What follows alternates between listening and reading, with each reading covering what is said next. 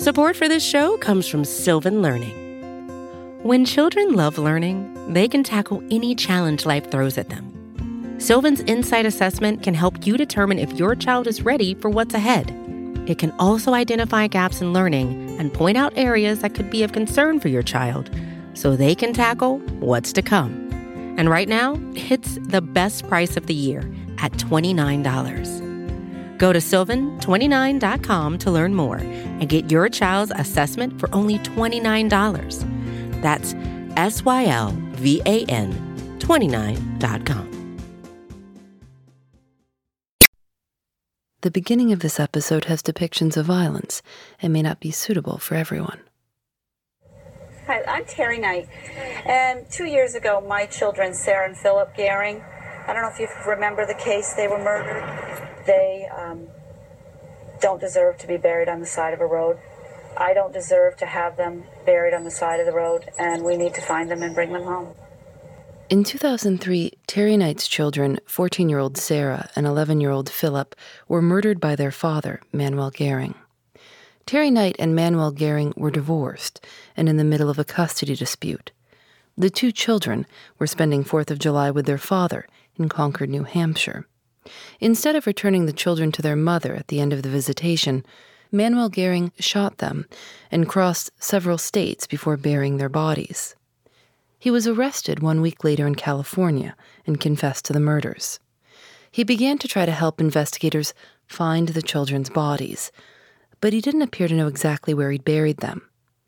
Law enforcement transported him in a van across the Midwest, and Gehring tried to describe visual markers, but they weren't specific, really just somewhere along the Ohio Turnpike. The search was unsuccessful, and Manuel Gehring killed himself awaiting trial. Teri Knight continued searching for the bodies of Sarah and Philip. She drove 650 miles on Midwestern roads through Ohio, Indiana, Iowa, and Illinois, pleading with the public along the way to help her. She was asking for the public's help in any type, any way they could do it, whether they were psychic, whether they could pour over maps, whether they could, you know, drive that route. She would take any help she could get. This is Stephanie Dietrich. Stephanie's lived in northeastern Ohio her whole life. She knows the roads and intersections. And back in 2005, she read about Teri Knight's press conference in her local paper. It was on the front page. And right then, Stephanie decided she would try to help. So I didn't know I was supposed to sign up for a search group. I just thought, you know, you do what you can where you can. And that's what I did. Stephanie Dietrich speaks very practically about the whole thing. Teri Knight asked for the public's help, and as Stephanie put it, Am I not the public? Her own kids were grown and had moved out of the house. She'd been at her job at Acme Grocery for a long time and was starting to cut back on her hours.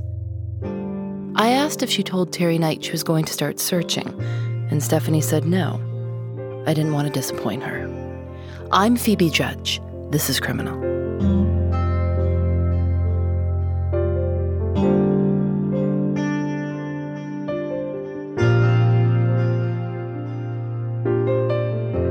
Initially, the FBI didn't release a lot of information to the public about where Manuel Gehring said he'd buried his children's bodies. But when years passed and Teri Knight had taken her plea directly to the public for help, the FBI decided to release as much of that information as possible, including a crude map that Gehring had drawn of the location. Well, he gave the um, he gave them a list of about ten things that they would find on the property of a like a pile of dried firewood, um, some slabs of irregular cement, um, a six foot like six foot tall grass. Um, there was a, a pump with a green handle. There was a chain link fence. And when you get out and start looking for this stuff, it's amazing the places that have all these same things. Stephanie thought these markers sounded like they could be in a part of the woods outside Akron she knew pretty well, off Copley Road. She'd often take her dog out there and walk around. Oh my God, this dog. What was the dog's name? Rico. He was boxer and Rottweiler. Big or how, Big, how much? 116 pounds of pure muscle. She convinced her family and friends to go out with her and Rico whenever they could to help look. And she would call the local police departments often, giving them tips on where to investigate, pieces of land that she thought looked right. In fact, the um, FBI did send a, a evidence recovery team down there, and we went back af- that afternoon. I didn't know they'd been there, and I was like, "Man, Rico didn't run through here and make all these tracks through here." And so I called them, and they were like, "Yeah, we were there today. It's not the right place." And I was like, "But did you see this? And did you see this?" And and the lady was real snotty, and she said, "We're telling you, it's not the right place. You're welcome to check it yourself." Click. And then I was pissed. I was like, "Okay, I'm going to do this." So, um, So the police were giving you a hard time, like, why are you doing this, ma'am? This is. Right, right. Not, I mean, they weren't telling me to get off of anybody's property. There was never any incidents like that. But um, when you get a man, a man detective, they're like, "Why are you doing this? Are you a prison junkie? Did you write to him in prison? What interest do you have in doing this?" They just didn't understand it. A lot of people don't understand it. I just think it's the way that some people are wired. People that understand it understand it, and people that don't never will. She started seeking out tips and information from the internet and would print out any articles she could find. She put them in a folder and kept them in her car. And these tips, combined with her knowledge of the area, guided her search. I went out to what I thought was going to be the place and pulled in and looked around and see these no trespassing signs and that didn't really bother me and um, got out with Rico and just started walking around because it was property that was owned by a construction company and it was just there was nothing on it at the time so we could just like pull straight in there and um, basically i was there so often that the man from the towing company across the street from that property pulled in in his tow truck one day and asked me if we had bought it bought that property How big of an area were you searching? well it was probably acre a, a few acres but i only stayed in i mean like maybe a two acre area And when you would look, would you let Rico kind of lead you on the leash, or would you be digging around? Rico, like when we would go for walks and stuff, not just looking for these kids, but either he's watching out for me or I'm watching out for him, but we don't ever both just like wander off. I, I, I can't explain it, but um, I could just wander anywhere I want to and know that dog had his eye on me. So I felt safe where I was at. Um, I would follow anywhere he wanted to go to. And when you were when you were walking around, would you? I mean, would you carry a shovel with you? Would you be digging, or would you just be looking down at the ground? I would only like dig a couple shovelfuls. I mean, I have a note where I stuck it in a hole. It says, "Please don't fill in this hole." Um, and then I gave them like the website for if you don't believe what I'm doing here, you know, check this. And I came back and there's a dirt bike had ridden over my note. But Because um, you didn't. You wanted to not have to retrace your steps. right, eh, but I didn't want to leave somebody's property with chuck hole, you know, big holes in it either. But um, Why did you think that Rico could search? I mean, was he trained in any way to He, do this? no, he just always went everywhere with me. I mean, everywhere I went, Rico went. And so it just made sense that if I was going to be outside, you know, You weren't hiding the fact that you were looking. Did, did you, your your your mother knew? Your friends knew? Did everyone know that you were out doing this? yes. Did anyone ever say, "What in the world are you doing? Why are you spending so?" Well, I mean, I pretty much do whatever I want to anyhow, you know, so, and it works out for me. I don't get in too much trouble, but I don't, I don't offend people and I don't like, um, I'm not going to go stomping through, you know, breaking down branches or climbing your fence or snipping your, you know, I try not to leave any trace I was here, you know. They didn't make. They, no one made. No one made fun of you or or got creeped out and said, "Hey, that's enough. Stop it." None of your family or friends. Well, they were a little worried, you know, I was obsessed with it, but Were you? oh yeah. Yeah.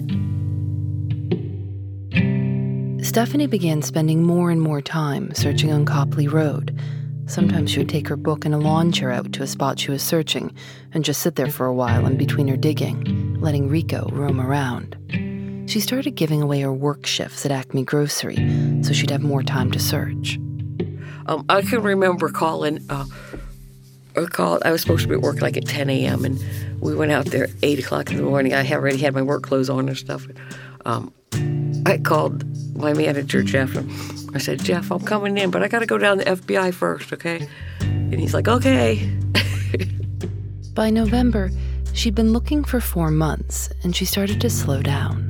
We had all been together for Thanksgiving the week before, and somebody asked me at Thanksgiving if I was still looking for those kids, and I hadn't been out in a while. And I said, no, but I got to find them. She'd exhausted every inch of the woods off Copley Road. She searched other places in the area, but had no luck.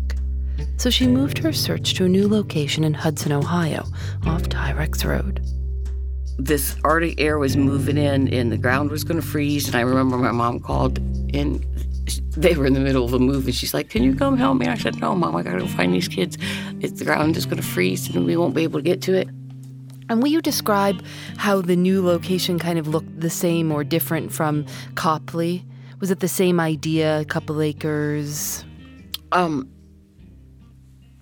they both had the six foot, this grass that grows in Ohio. It's like it's over six feet tall, and then as um, the fall comes on, it gets brown at the top and like, like almost like wheat's in it or something. I don't know, but um, and I thought it looked pretty good. So I called Hudson Police Department, and then the next morning, I wondered if they were out there. Like, man, did they go out there and check that out? And so that's why I went back up there, which was to see if they were doing it. And if they weren't going to do it, I was going to do it myself. So they weren't there. So we pull in and park, and we, me and go, we go back the hundred yards, and we start looking around, and just the look on his face, like, dig right here, and so I went and I stood over him where he was at, and um, I knew that the branches to the tree reached down toward the ground as opposed to stretching up toward the sky. The father had said that. And I looked at this big branch over Rico, and all the little branches on it were snapped off. And I thought, well, that's too high for deer to have nibbled those off. Somebody broke those off so they could work in this spot. And the father had said that there will be just exactly room for one vehicle to have backed in. And I was like, oh, Rico. Just the way he laid down. So I get my little shovel and I, I dig in once and my shovel breaks. So I, we go back the 100 yards to the car and I get another shovel and we go back there again. And um, I dug like two good sized shovelfuls of dirt out and it was like clumped together. It was all real heavy clay and I see black plastic and duct tape. And I don't know if it goes to the left or if it goes to the right. So I move one to the left and it's still going. There's still black plastic and duct tape. And I move one to the right and there's still black plastic and duct tape. And I was like, oh, Rico, we got to go get help. I didn't look for anything else. It's like you know when you know when you know. And so we go back down the 100 yards, and now it's getting dark, and the snow's starting to come in. And um, as we get to the car, here, here comes a Hudson police officer across the opening. And I'm like, oh my God, an angel from heaven. And I'm trying to talk to her real fast, and I'm wiping snow off the back trunk of my car, and I got all these papers that I've copied on, you know. They walked back to the site, and the officer cut a hole in the bag, which further confirmed what Stephanie thought he called for supervisors and they didn't want me to go back there again. And I didn't find it out until later but when the supervisors got there they cut the um, plastic a little more and they saw the little boy's boxers. After five and a half months of searching stephanie dietrich had somehow managed to do what no one else had been able to for the last two and a half years. She'd found the remains of sarah and philip gehring how did you feel on that ride home? Or when you knew that you had found them, how did you feel? Uh, I was, was probably just pretty at peace with it. It's the only thing in my life that I've ever started out to do and finished. I swear to God. I never finish anything. And it never occurred to me. I never got like discouraged or, or disgusted, or um, it never occurred to me that I wouldn't find those kids. Rico just, if I hadn't had him, I probably I wouldn't have gone out like that. If I mean, I give Rico all the credit because he was the reason I was outside spending time with my dog. He was a little stressed out. In fact, he threw up in the car, but um, I always told him what a good boy he was. I have a dog now. She's just a dog. Oh, it's terrible to have a good dog first and then just have a, a dog. My name is Jeff Strelzin. I'm a senior assistant attorney general and chief of the homicide unit at the New Hampshire Attorney General's office. He was the lead prosecutor on the case. I was able to meet Stephanie out there uh, at the spot where the children were buried. I have a picture in my office that I'm looking at right now of myself and the dog Rico and Detective Flanagan. We're both uh, kneeling down at the spot where the children were found with Rico, and I remember that day extremely well. I was just, I was amazed that, that someone had that capability to carry through with it like she did. And then when I met her, it, it really made perfect sense to me that she would be the person to help us bring Philip and Sarah home. Have you ever heard of a citizen committing this much time to finding a body? You know, I haven't. Typically, people who just read stuff online and don't really do things. This is, you know, what Stephanie did is she got out there and she put her feet to the ground. Uh, she didn't just read stuff online. She actually got out there and looked at places, and I think that's pretty unique. Do you remember Teri Knight's reaction when the bodies were found? Relief. Um, relief because as terrible as it sounds, you know, people can tell you, and we certainly told her why we very much believe that Philip and Sarah were dead.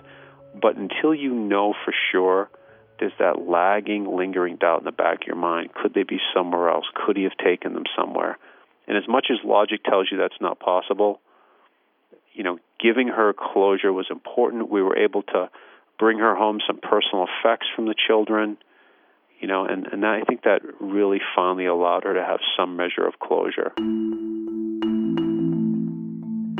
After word got out that the Gehring children had finally been found, the national media swooped down on Hudson, Ohio. Stephanie says news cameras were lining her street. Rico was given an official canine collar by the FBI. And Teri Knight, the children's mother, came to Ohio to meet Stephanie. She brought a big rawhide bone for Rico and sat down on the floor to greet him. We reached out to Teri Knight, but she didn't respond. She did say at the time, Stephanie Dietrich is the amazing spirit of what we hope people are. She's now remarried with twin girls. As for Stephanie Dietrich, she still works at Acme Grocery a couple days a week. Rico died two and a half years ago. Throughout our entire conversation, I kept trying to understand what she was thinking all that time. But she doesn't think she did anything that special. As she said, she knew the area and thought she could help.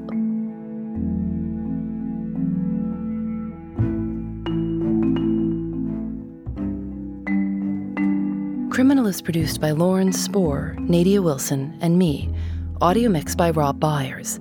Alice Wilder is our intern. Special thanks to Russ Henry. Julienne Alexander makes original illustrations for each episode of Criminal. You can see them at thisiscriminal.com or on Facebook and Twitter at Criminal Show. Original music in this episode comes from Blue Dot Sessions.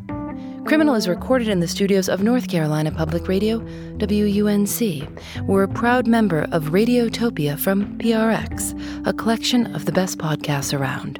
Shows like The Heart, the Heart is a show about how love and intimacy intersect with our lives every single day. Right now, they're in the middle of a new series about what exactly we're talking about when we say someone is feminine or masculine. The series is called Pansy. I love the idea of being able to, like, on a hot summer's day, wear a skirt if I want to wear a big chunky necklace one day, I will wear it. If I want to paint a nail, I'll do it. If it were socially acceptable for me to wear eyeliner, I would absolutely wear eyeliner. I just like the way it looks. I, I would describe myself as like a an impassioned mother hen who identifies very strongly as male. I do twirl. Go listen. Radiotopia from PRX is supported by the Knight Foundation and MailChimp, celebrating creativity, chaos, and teamwork. And thanks to AdCirc for providing their ad serving platform to Radiotopia. I'm Phoebe Judge. This is Criminal.